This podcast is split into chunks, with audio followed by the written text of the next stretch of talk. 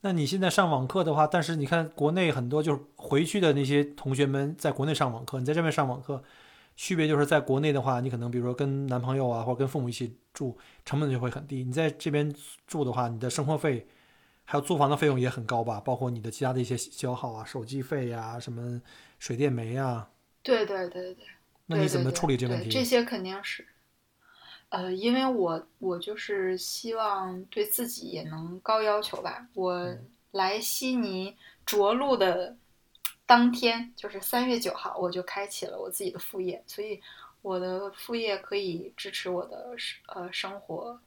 和那个那个就是正常的日日常的开销了。然后，呃，因因为我整个上半学期我没有点过一次外卖，都是我自己做饭。嗯，然后生活成本其实没有没有那么高，我还挺自豪的，就是，嗯，呃，还可以攒一点。哎，能聊聊你的勤工俭学经历吗？就是你在这边都做过什么呀？啊，你刚才那时候已经是疫情期间了，我估计什么餐馆打工啊这种都不太现实了，因为都都基本上没这种工作机会。那能聊聊你是怎么去自己去挣钱养活自己吗？啊，可以的，可以的，我。在曼谷流浪的时候，因为也是想了解一下，就是可以在澳洲一些工作呀，或者是呃打工兼职的机会嘛，就和我之前西大的学姐就是请教了一下，然后他们也分享了一些他们自己呃在做的兼职，然后呃正好就是他们在做的就是直接就是都现在都是。呃，在国内也是一样，就是线上的这样的一个销售的模式，就是现在也是特别特别的火嘛，就是这种电商的模式。所以呢，呃，学姐这边也会有直呃分享的是，直接是一个品牌管理公司，然后他们是直接和品牌方去呃签约合作的，然后也是可以通过线上的方式去做销售。那我这边也是觉得这样的资源很，真的是很很难得，就是当时在我看就是百年不遇，因为我是会直接和和品牌方合作呀，我觉得这种资源是任何个人是拿不到的嘛。那我我我，因为我我之前很多同事都建议说我做代购嘛，那他们也会帮我去分享很多这这个嗯资源，包括他们周围的呃一些朋友啊。家人啊，但是我其实考虑的蛮多的。代购我不太想去考虑的原因，就是因为，呃，我没有办法保证每一个我周围的家人和朋友拿到的，就是收到的这个商品是正品，因为有的时候可能，呃，国内的一些嗯，假设啊，会有一些掉包啊，或者这种这种情况，我会觉得这个风险很大。对，这种情况经嗯，然后这。对，但是我会觉得，嗯，周围的家人和朋友是信任我的，那我必须要保证这个产品一定是没有问题的。嗯，所以我如果不能保证，那我不想冒这个风险，因为也没有必要嘛。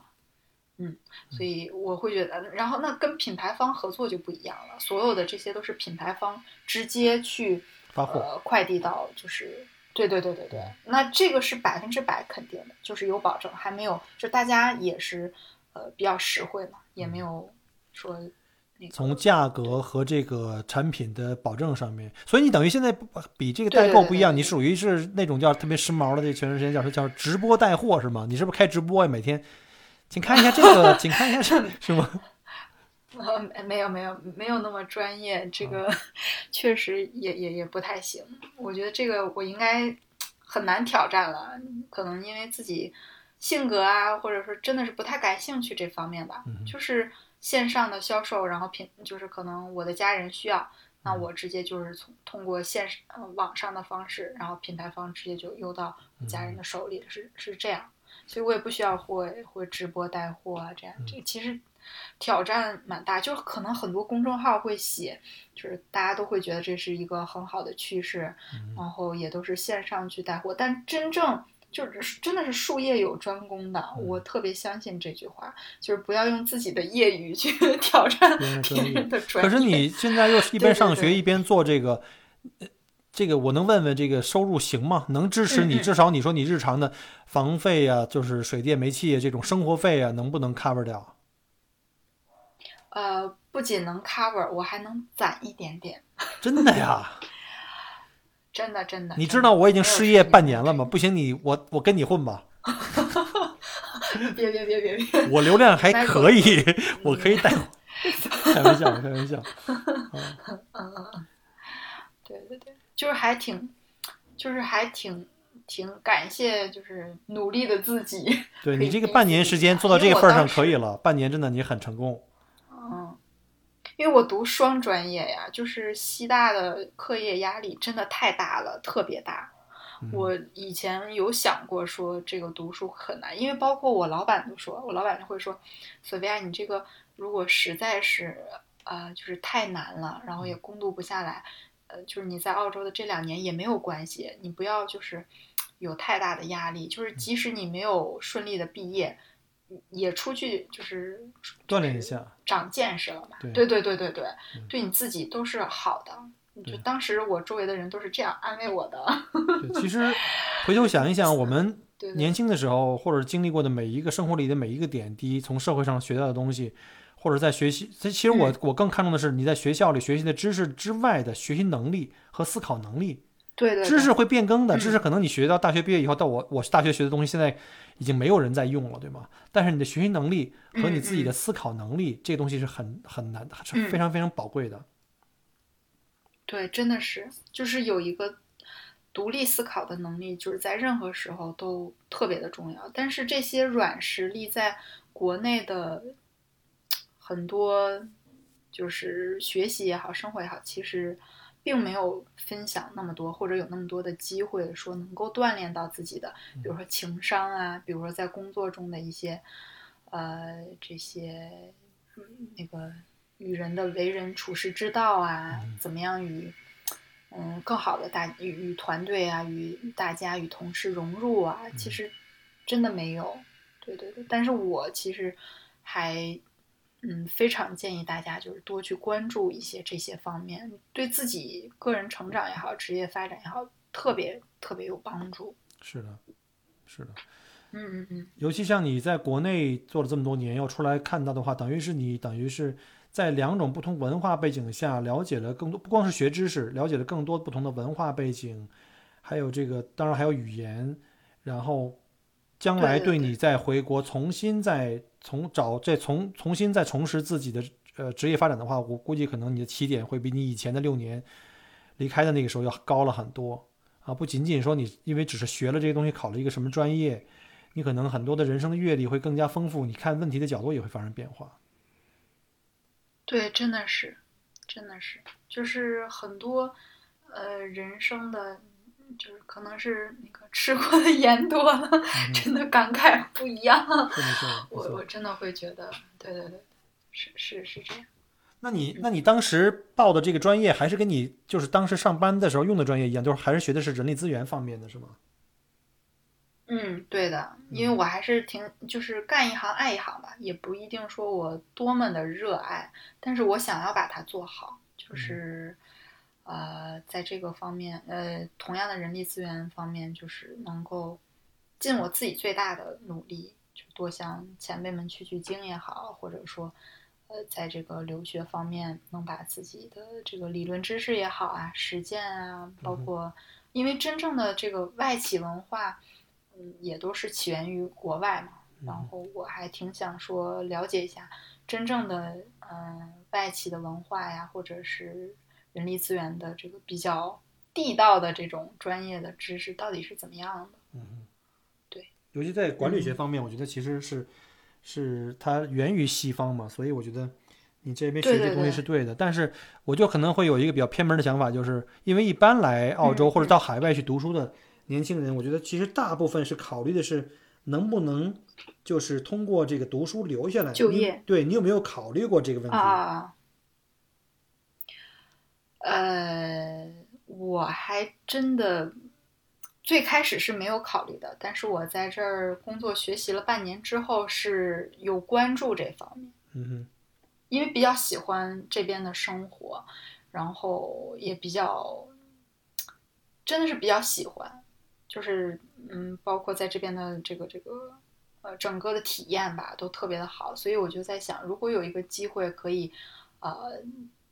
多在澳洲生活工作，我还是愿意的。所以我是会关注一下，但是可能也没有说我一定要 留下来，我一定要怎么怎么样，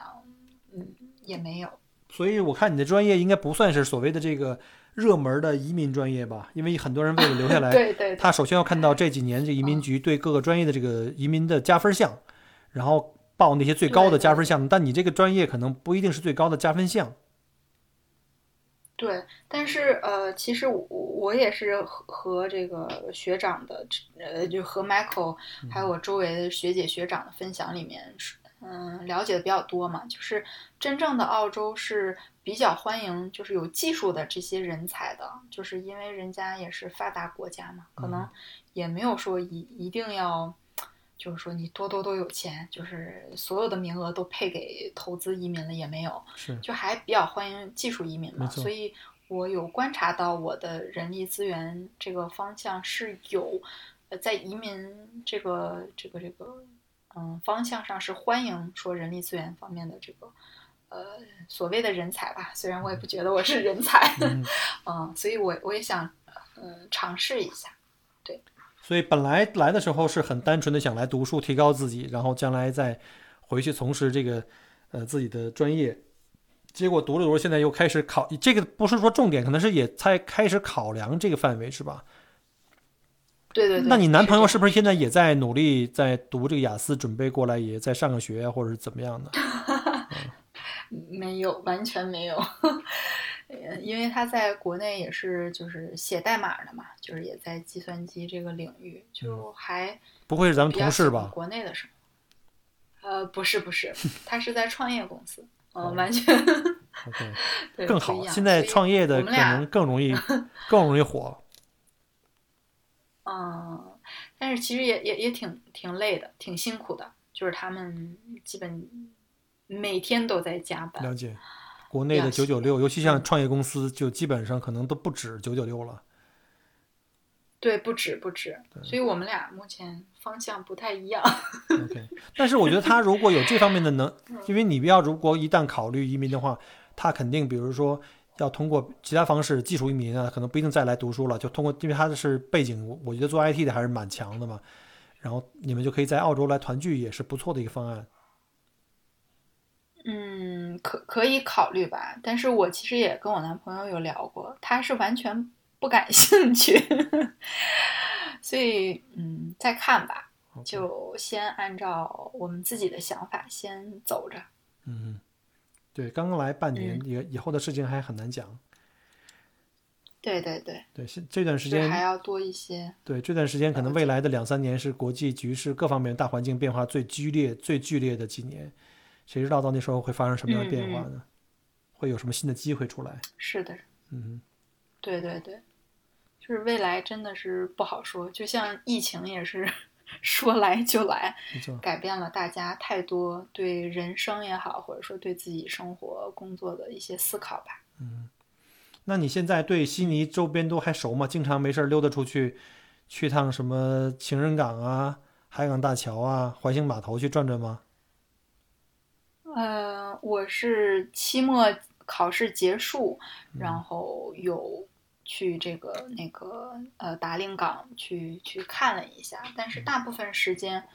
也没有，就是还是看看书、健健身，然后还是待在家里。嗯，是这样。然后因为我们就时间真是说说快也真的很快，我们也马上要开学了嘛，就开始着手准备一下选课，嗯，然后预习预习我们新学期的一些课，这样子，嗯。就是也没有，因为澳洲的疫情毕竟也也没有稳定嘛，所以也不想说，呃，多去冒一些风险，就是到处走啊，就是也没有，就是偶尔一次，嗯，两次，然后看一看。但是澳洲真的是太美了，没出去玩玩。我上呃。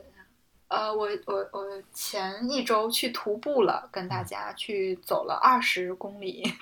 去用脚步来感受一下澳洲的这个，嗯，山和水吧。去哪儿玩了？你们去蓝山了还是去哪儿了？太美了，没，呃，就是呃，上上一次徒步是沿着那个呃叫 North Curl，整个一个海岸线。就是整个北边的那个海嗯我知道悉尼北，去去走。悉尼北那边沿着海岸线走。对，然后整个海岸线可以打一次性打卡三个那个海滩，嗯就是特别美。嗯然后，对，然后呃，上上周去了一个就是比较经典的一个徒步的旅行，我还真的忘了它的英文名字是什么了，但是特别经典，就是整个全程可能要呃四十多公里吧，我们嗯还是两百多公里，我们只是截取了一段来走的徒步，就是选了就是挑战系数难度系数比较低的呃那么一个，我还发了朋友圈儿了。嗯，澳洲这边好玩的徒步路线非常多。悉尼除了去山里玩之外，对，海岸线是比我们这边，就是比墨尔本这边的能走的地方是很多的。就是像就拿海就拿那个呃悉尼港往往北往南嘛，从曼曼丽海滩开始一直向北可以走到很远。呃，然后往南的话就是你可以从那个那个沃森贝一直往南，什么什么一直走到邦迪海滩那边有一条这个也特别著名的一个沿海岸线的那个 tracking 也特别好。哎呀，可惜现在疫情不能出去玩啊。我 我的这个土土友们有分享好多经典的路线，然后都是他们呃就是之前走过的，然后分享给我们，真的是特别的美。现在悉尼的情况怎么样？这个疫情，呃，我们这边虽然是没有到 stage 四这个阶段，但是这个公共的场所也都是有限制的，包括健身房，包括呃餐厅，大部分其实都还是没有完全开放的，嗯，就是还疫情影响其实还是挺大的，对，现在还是在的。现在你看，现在从中国这个三呃五个一的这个限制，现在从中国往返澳洲只能在悉尼机场，所以可能对其实对悉尼来说还是一个挺紧张的一件事情。前段时间因为墨尔本这个第二波又爆发嘛，然后悉尼已经把墨尔本边界给封了。我听说好像前段时间悉尼又有一个小的不叫高峰了哈，就是又开始出现了这个集中的社区传染，所以好像前两天这个昆士兰对对对。昆士兰又把这个新州的这个入境的这个又给封了。啊哇，是就影响还是蛮大的。但是，嗯，就比如说我们正常去超市啊，嗯然后说去市场啊，这些这些呃，就是早市啊，这些嗯 market 也都开了，嗯就是还是可以可以正常的去生活呀。就是，嗯但是只不过可能我们就是要戴上口罩，你们是强制吗戴口罩呃，没有强制，但是大部分人也都戴口罩了，？OK 就是包括在澳洲的一些生活的本地人。OK，还是多多注意一点。嗯然后还是，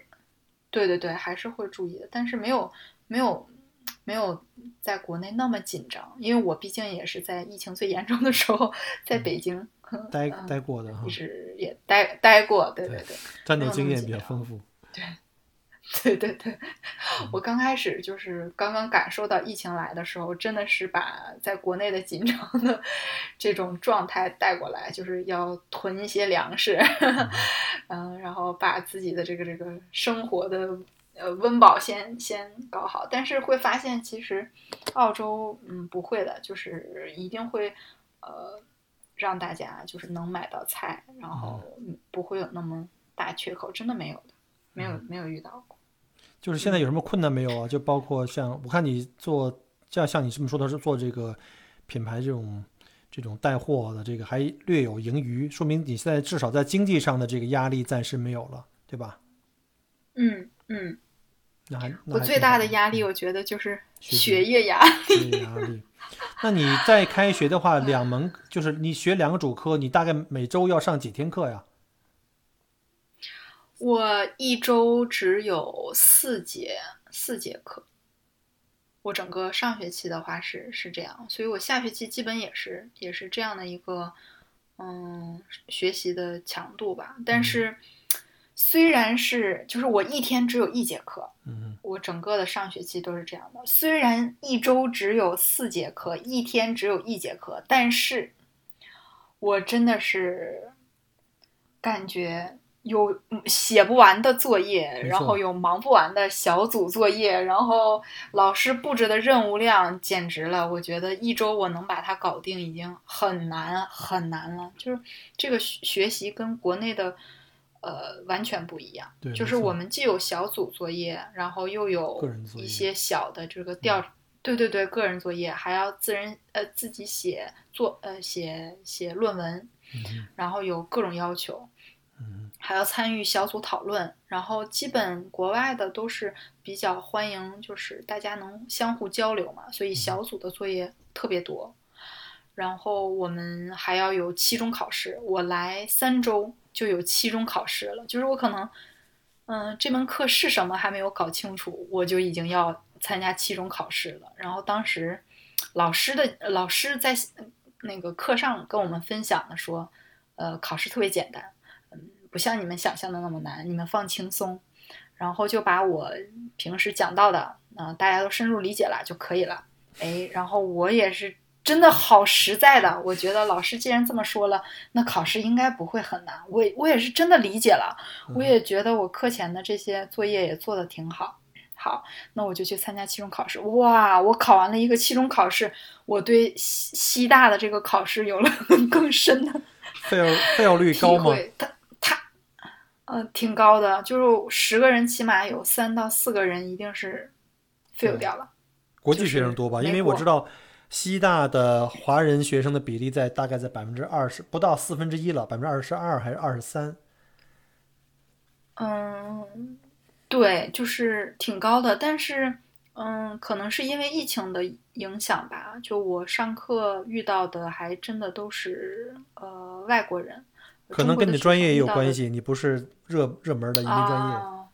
对对对对对对，有关系有关系，嗯就没有遇到太多的中国人，所以整个学期都要用英文去跟小伙伴去呃分享自己的对对对作业，嗯 对作业自己的思考，然后对，所以是是这样，然后。那那我考完了整个的期中考试，就对整个嗯悉尼大学嗯，有了特别深的了解。那个考试真的特别难，就是我觉得是我一生中参加过所有考试里面最难的考试，嗯，期中考试。嗯，然后挺难的，所以在期末考试之前，我基本那两周都没有怎么睡觉的。我整个上学期除了超市，呃，买我必须要吃的这些，嗯，那个食物，呃，和我家，然后去学校这三个点之外，我没有去，没有时间，不是不想去，是没有时间。哦，整个上学期我平均睡眠时间基本是三到四个小时，我其他所有的时间都在忙写作业、写论文，呃，参加小组会议，然后线上的 课，就是就一直在在在忙学习。就我一周只有只有四节课，一天只有一节，我都是这样的一个一个强度，就是太难了，真的太难了。不过我相信你，你肯定很快就能过了这个适适应期。我觉得适应期起码得有一年左右吧。你想想，你那个七次雅思考试，这算什么呢？对吧？我觉得嗯，完全不一样。就嗯雅思考试，可能你还能看到一点点希望，嗯 但是在这边学业呀、就是真的挺难的。所以我特别特别羡慕可以就是成功毕业、嗯 顺利毕业的这些学姐学长们。我我虽然没在澳洲读过书啊，但是我周围一些邻居的孩子，或者是一些就是这个来读书的孩子反馈，就是就是给我感觉就是这跟在中国大学不一样，中国大学是严进宽出。对对对对对，上大学以后，哎呀，基本上就我们至少我们那年代哈，我上大学以后全是玩儿，不是不能说全是玩儿，就说这根本你跟考高中 的就那种事情就完全一点关系没有了，就是基本上你怎么也能混到毕业。嗯，但是在外国的大学是宽进严出，就你就算你考了进来，能不能毕业，你能不能毕业，真的要画个很大的问号了。对对是这样。所以，所以每每一就是不是说一遇到考试突击一下就就可以过的，对这个在国外嗯不可能的，对太难了。这边甚至有的学科把你平时的出勤情况、写作业的情况，它会有加权，不是光靠最后一次考试。对对对，所以说，你说像像我们在国内那种旧时候大学那种，哎呀，经常不上不上课，找别人去帮你喊到的那种，肯定完蛋了。啊，没有的，对，没有这样的机会就没有给。对 嗯不过你这个很快读完了，读完了以后就，我觉得过一年吧，你能适应下来了。然后你学的这两个专业虽然不是移民专业，但我觉得要是能找到这个 job offer 的话，你是不是也也可以拿到这个就是移民的这种，比如说工作签证啊，就是我们叫什么技术移民的这种签证呢？嗯嗯，呃，两年的学制在澳洲，就是如果我们顺利毕业的话，是嗯。可以有三年的工作签吧，应该是嗯。还是两年的工作签，那会有一个过渡的时间，那也可以通过这个嗯期间吧，就是申请一些呃人力资源方面的工作，那也这个工作应该也会帮我去加分吧。嗯，就是申请移民，因为我也是刚刚开始了解，所以所以就就看澳洲的政策吧。嗯嗯嗯，嗯，对于在在在澳的这些国际工作的人，他可能也会有一些不同的要求。嗯同时在这个节目里哈，嗯也可以给我们 Sophia 也算做个广告哈。如果你是还有两年，你你是两年是吧？研究生对吧？对对对，就如果您是在澳洲这个当地的本土的企业哈，我记得好像我们这里有一个 HR 大拿，也是从国内那个 job transfer 过来的。就如果大家有这个工作机会，两年以后哈，这种这种大的公司如果需要这个有实干呀，有这个实操经验，在国内在全球五百强，同时也拿了这个澳洲的这个 HR 的这个这个证书的话，如果有机会的话，能希望能够啊、想着点我们 Sophia 给个机会哈，对吧感？谢感谢对感谢。对吧？尤其是听友们，如果在国内需要这个什么澳洲的产品啊，或者这种类似的东西，就刚才你说那个叫什么带货呀、代购啊，你能够在经济上帮忙一把的话，对吧？也是也是鼓励大家可以照顾一下这个 Sophia 的生意，也帮他顺利把学业读完，好吧？我们发动一下。万分感激。但我不知道我这带货，我这带货能力可能不如你强，我这流量可能很多人听完就就完了啊！你先别太当回事儿。当然也有可能有很很多人私这个在节目之后加你微信啊看看你卖什么东西，我这边需要的澳洲产品，对吧？这个也是有可能的。那说说你的计划吧。你现在已经半年嗯多上网课，然后我觉得基本上能找到节奏了。虽然说读书还是有难度，对吧？但是都是不可能那么容易嘛。那你未来的半年、一年或者是两年以后读完书，你有什么规划？自己有什么期望？对自己？呃，我我的半我我的下半学期我是给自己安排好了，就是可以在本地的公司去找一个额外的兼职，嗯然后来实地的去锻炼一下自己。嗯所以我是期待我未来的一年半吧，都能在澳洲本土的公司里面去工作，嗯然后也也多增加一些自己的一些额外的技能吧。因为我总觉得澳洲本地的公司会和国内的外企，呃，无论是工作方式，还是说文化，还是说工作内容，我觉得都不不会会有很大区别。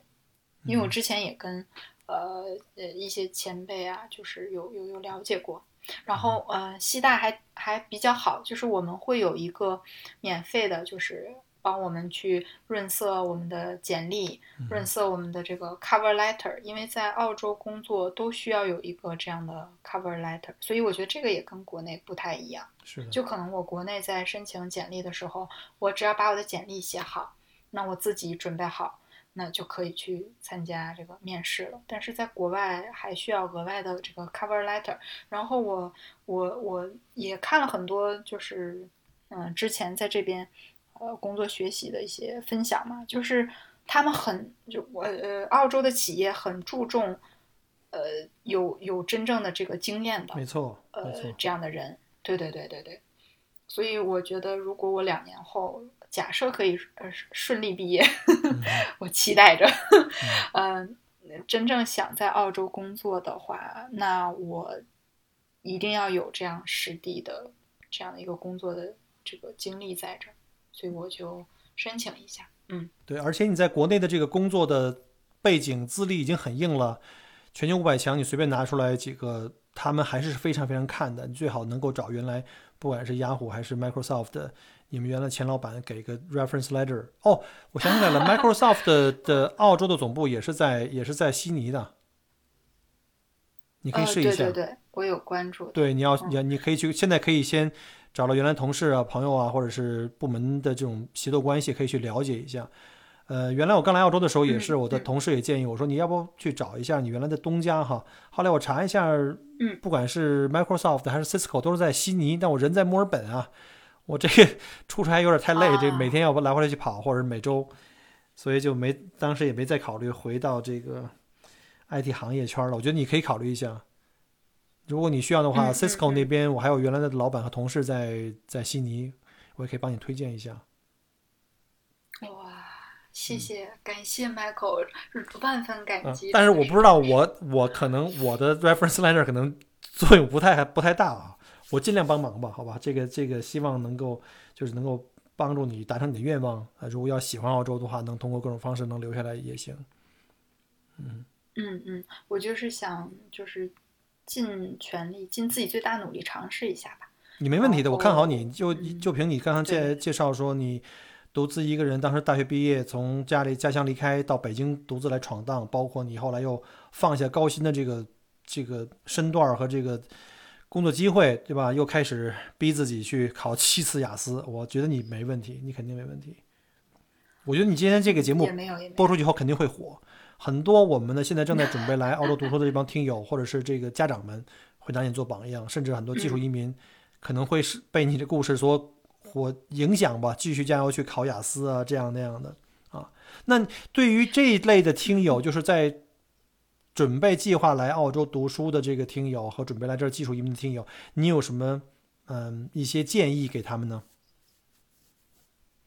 呃，我有一个小故事，想想想和大家分享吧，就是也许有，也许。能够有一点点启发或者是帮助吧，因为我在最开始考呃考雅思的过程中，有关注就是澳洲的这些呃留学生的故事嘛，然后也包括就是听 Michael 的分享。那其中有一个故事是呃真实的故事啊，嗯不是不是编造的，就是呃有一个非洲的那个嗯一个学生，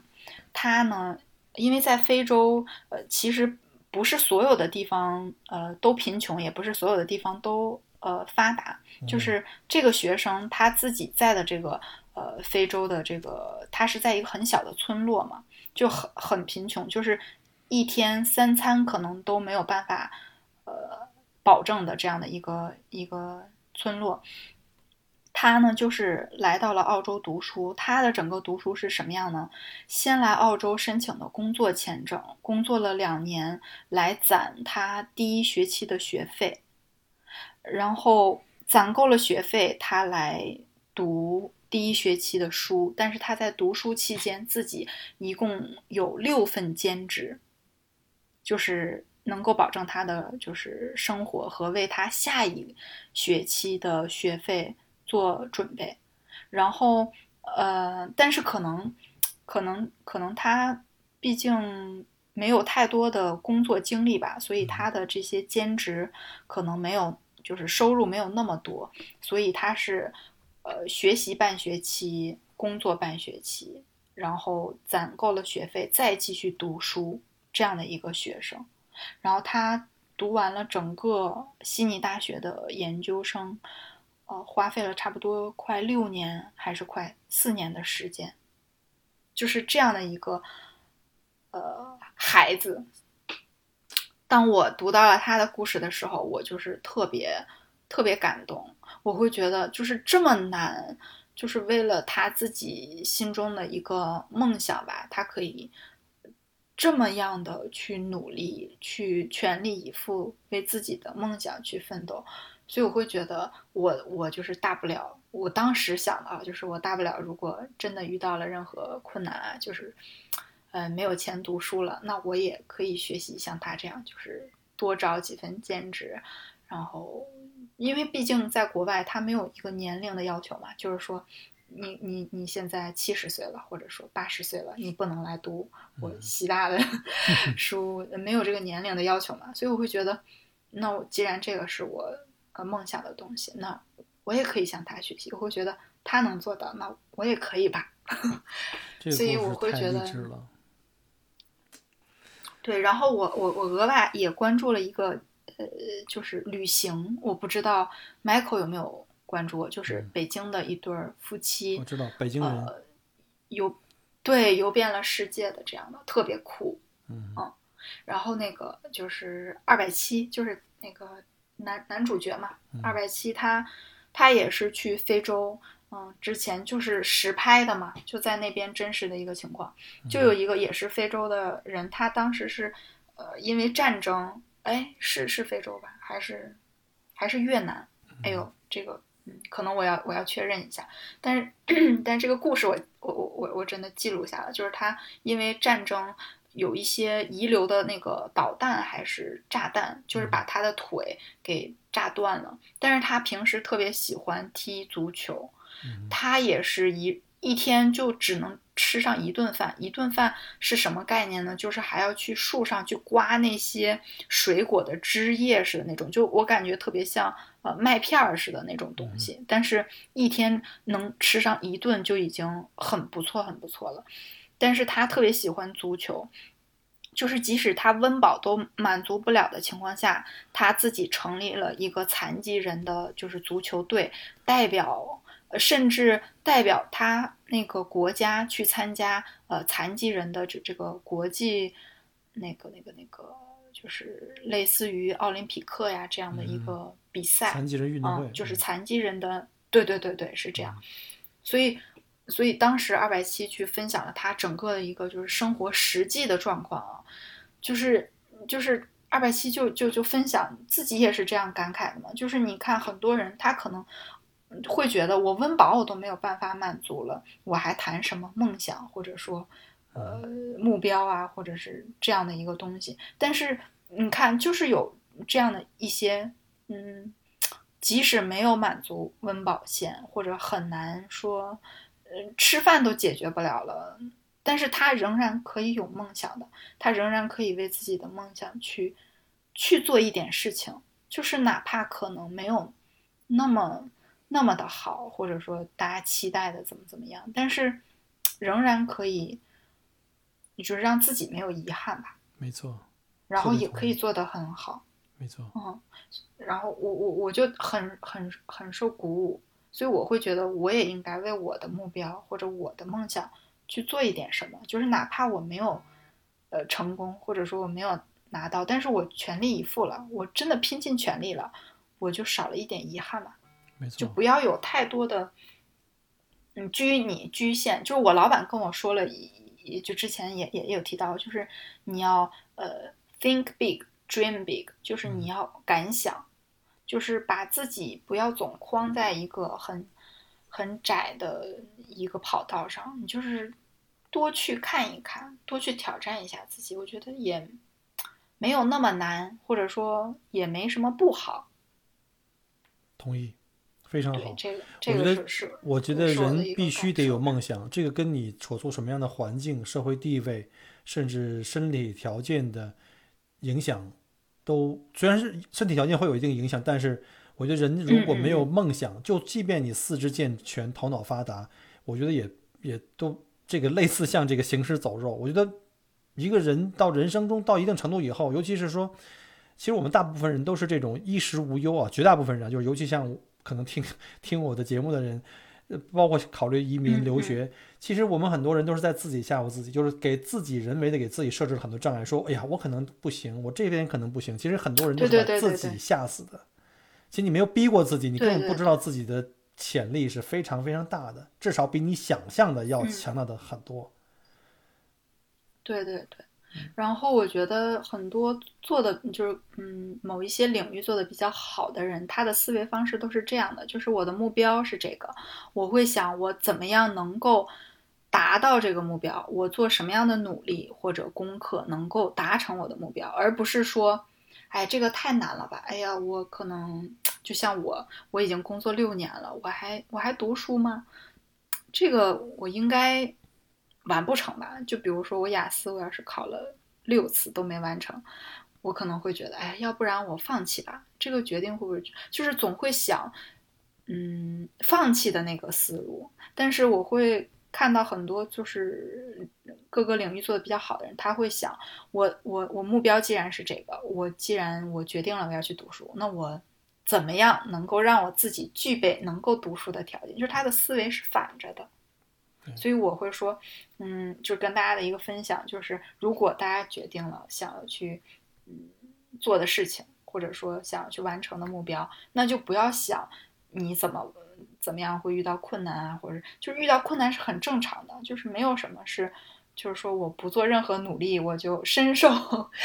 天上就有馅饼，嗯，那是没有的。所以就是列了目标，就要想我怎么样更好的去完成它；遇到了困难，就想我怎么样去解决它。就是有一个成长型的思维，呃，就是嗯，能够伴随着大家，我觉得会会对自己，嗯，攻克他们也好，或者战胜，或者调节自己的心态吧，都会有很好的一个一个帮助吧。对，我觉得人要能战胜自己的这个惰性，能把自己战胜，自己是自己最大的敌人嘛。就能把自己战胜的话，我觉得对对对，无往不利了已经。对对对，然后也不用很在意别人的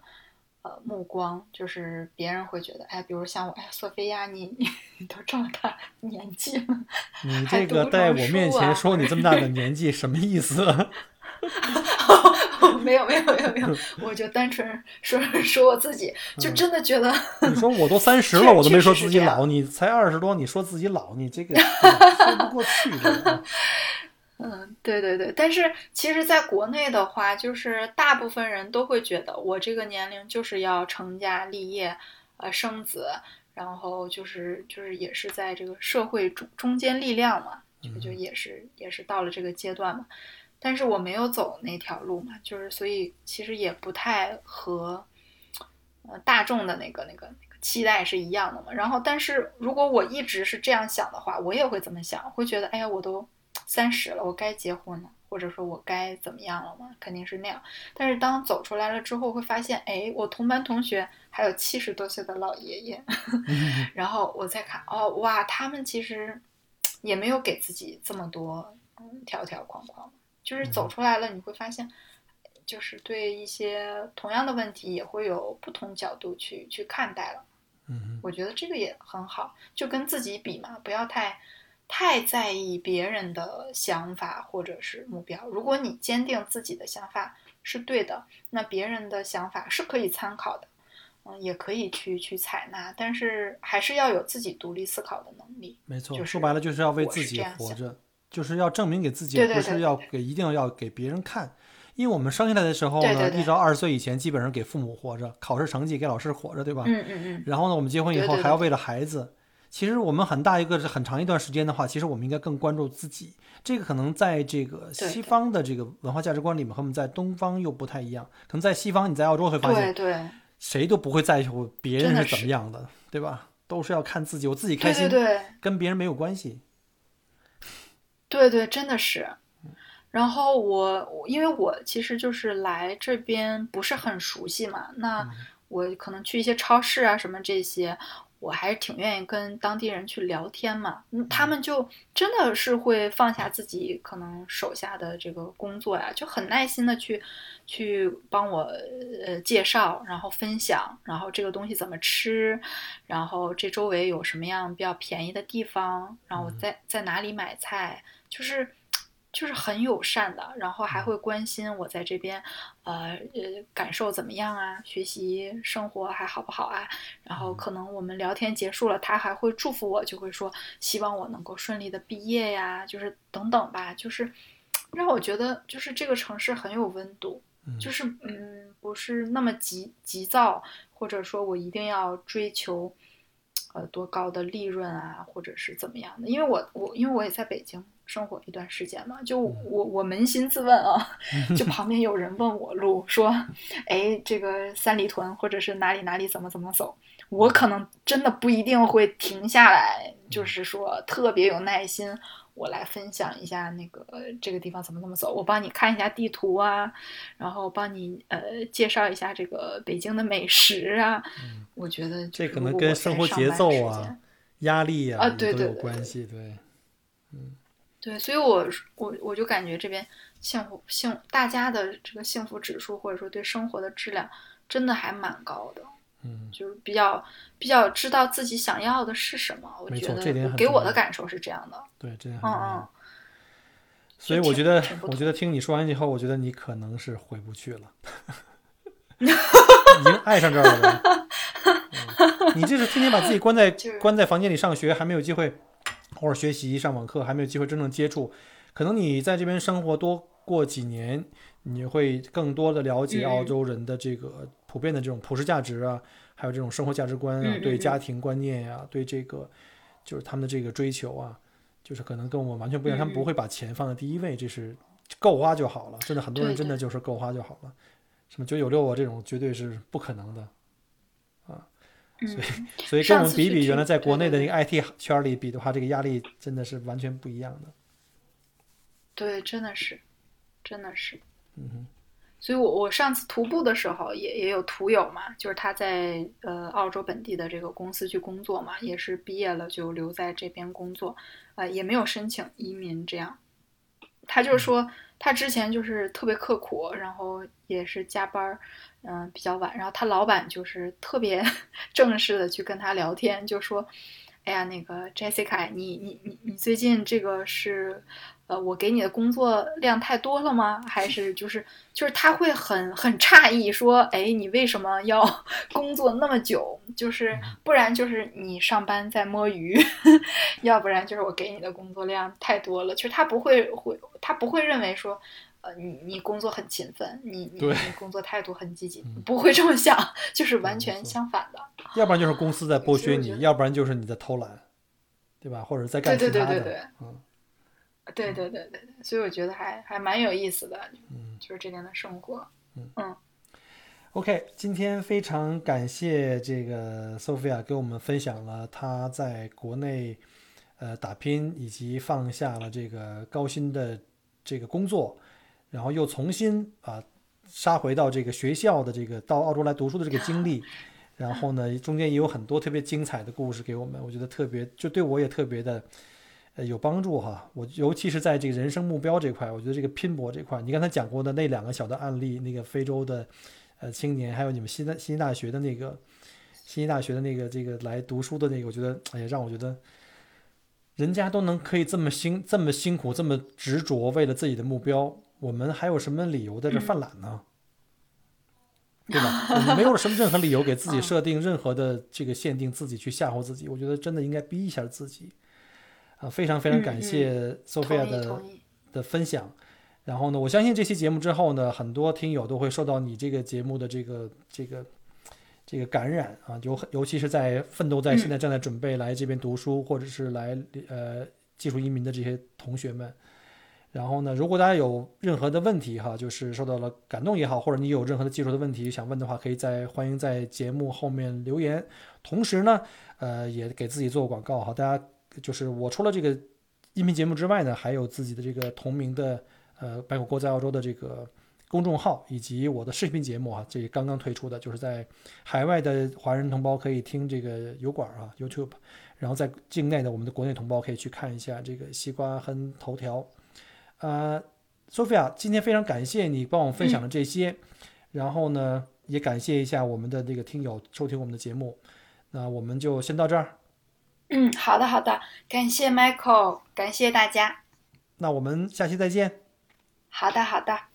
拜拜。拜拜。